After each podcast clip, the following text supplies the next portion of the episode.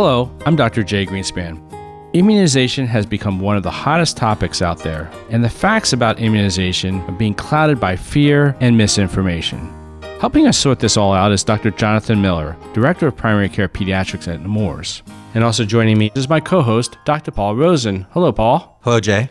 Kids are always getting immunized, it seems. They're getting shots every time I took my kids to the pediatrician, something else was coming up. Do they really prevent disease? Yes. Vaccinations are one of the biggest public health successes, really, of mankind, and have decreased the incidence of many infectious diseases over the last couple centuries. We've eradicated things like smallpox from the planet. Polio has been eradicated from most countries. And as recently as 10 or 15 years ago, we considered measles actually eradicated from this country. And so va- vaccines have shown incredible improvements in children's infectious disease. Jonathan, what's the kind of conversation you have with a parent who will come to you and say, you know, I'm really worried about these vaccines. I don't want to get my child vaccinated. What, what's that conversation like? It's a common conversation for pediatricians to have all across the country. We're seeing this very frequently. I think for most of us, that conversation starts with asking the family what their concerns are. What are their specific concerns? Because some people have the concern about autism, which is pretty easy to dispel based on good science. And other parents are concerned about mercury, like thimerosal or aluminum, which is an adjuvant we see in, in our vaccines. An adjuvant means a chemical that's in a vaccine that increases your immune response to the vaccine. So it actually makes the vaccine work better. So it's important to find out what the, the family is concerned about. The most common concern is adverse effects to the vaccine. And then we can have a, a conversation about what are real adverse effects. And shots are definitely associated with some side effects. And, and nobody's going to tell you that vaccines have no side effects. Kids can get skin reactions, they can get fevers, they can feel crabby. But in general, vaccines are very, very safe and rarely associated with any kind of long term or severe adverse effects. And so we can communicate that to families, and very frequently that sort of conversation can lead to families accepting vaccines. Is part of the success of vaccines where these diseases are eradicated, has that bred this idea that, well, maybe my child doesn't need the vaccine or we don't see the disease? Absolutely. In the 50s and 60s, the incidence of measles was something like 500,000 or more kids a year were getting that virus. And it was pretty severe for some of them, and parents feared that disease. And so the, the school immunization requirements came from that because parents wanted to make sure that kids weren't going to be bringing measles into the schools. And we actually cut measles from a half a million kids a year down to about 60 cases a year 10 or 15 years ago. So the success of the vaccine movement has been that we don't see measles, we don't see chickenpox even anymore. My my residents that I train in the clinic haven't seen any cases of that because of how good that vaccine is. We don't see polio anymore and some of the other diseases that are on the list as well, diphtheria we never see. And so because of that, parents no longer have the fear of the disease. But they hear in the media about autism and about other potential side effects of vaccines, some of which are real and some of which are not. And now they fear the adverse effects of the vaccines rather than the disease itself. And so, like you said, sort of the success of the vaccine movement has bred its own sort of rebellion, and it's a problem. What's the harm if the disease is not really around of you not having your child get vaccinated?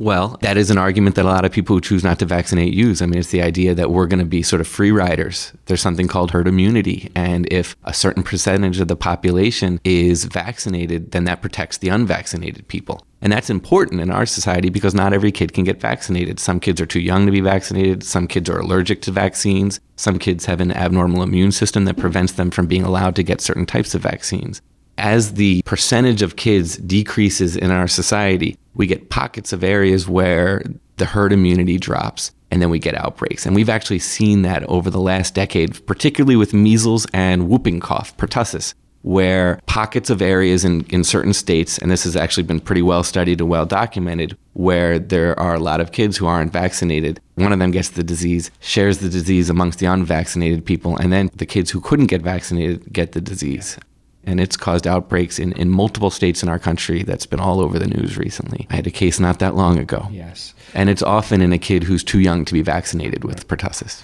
Of course, there's always the question of autism, and what about the autism story?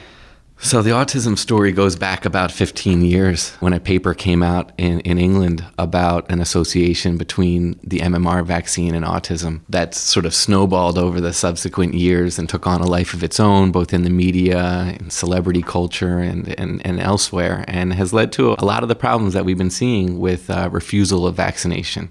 There have been a lot of studies looking really hard to see if the vaccines we're giving kids are the cause of the increase that we are seeing in autism. We feel very confident at this point that the vaccines, and particularly MMR vaccine and thimerosal that used to be in some of these vaccines, are not contributing to the increase in autism. And so, in the legal system in our country and in the medical system in our country, that sort of link has actually already been put to rest. It's been perpetuated in the media, but there is no link between autism and vaccines. And I feel very comfortable vaccinating my patients, uh, knowing that that's not causing autism. Jonathan, there's, there's sort of a, a, schedule, a vaccine schedule, and if a parent doesn't want their child to get multiple vaccines on the same day, but they you know they want to space them out, I mean, is there any wiggle room, or is it pretty much stick to the schedule? So that's an important question because there are doctors out there who are proponents of alternative vaccine schedules. The current vaccine schedule is made up by experts from the uh, CDC as well as the American Academy of Pediatrics and other organizations, and it's it's devised for a reason. It's been studied, it's been shown to be safe, and it's been shown to promote the best immune response to these vaccines. And so, in general, we very much want patients to be following that schedule. That being said, if your option is to have a patient who's completely unvaccinated or to have them get through one of these alternative schedules where they're taking vaccines at a slower rate. I think that anybody in, in my shoes who's a pediatrician who believes in, in vaccines would be willing to work with that family and do an alternative schedule. And I, I certainly have many families in my practice that have concerns about a specific vaccine or the number of vaccines that they're getting at once. And I, I'm happy to work with them, even though there's not necessarily any science behind doing it that way. Are there new developments on the horizon for vaccines? There's lots of new stuff in vaccines, both in the way that we administer vaccines. For instance, we now have a flu vaccination that's intranasal, and so kids don't even have to get a shot anymore. They can they can take it in the nose if they don't like shots. So there's there's a lot of development in the way that we give vaccines, as well as in the diseases that we're vaccinating against. So I, I expect for sure over the next you know 10 years that we're going to have some diseases that we currently have nothing to protect us against, where we will be able to protect our children. So this has been great information, Jonathan. And um, my take home is that immunizations are your friend. It's been a very important addition to our ability to fight infection and keep kids healthy, and very few side effects. And they're safe. Given their efficacy, they're incredibly safe. See your provider and get your shots, right? Oh, that's definitely the message. Vaccines are not contributing to the increase in autism. Please get vaccinated. You don't want to be one of the families who chose not to vaccinate your child and then have something devastating happen that you could have prevented. And I've seen it, and I think a lot of us who are in medicine have seen that happen, and it's, it's a horrible situation. And so I definitely advocate everybody getting their shots. Thanks for joining us, John. Thank you for having me. To our listeners, if you have a question about this topic, or if there's another topic you'd like us to explore in a future pediatric chat, you can send it to us by using the question portal on our webpage. And be sure to view our library for more pediatric chat programs.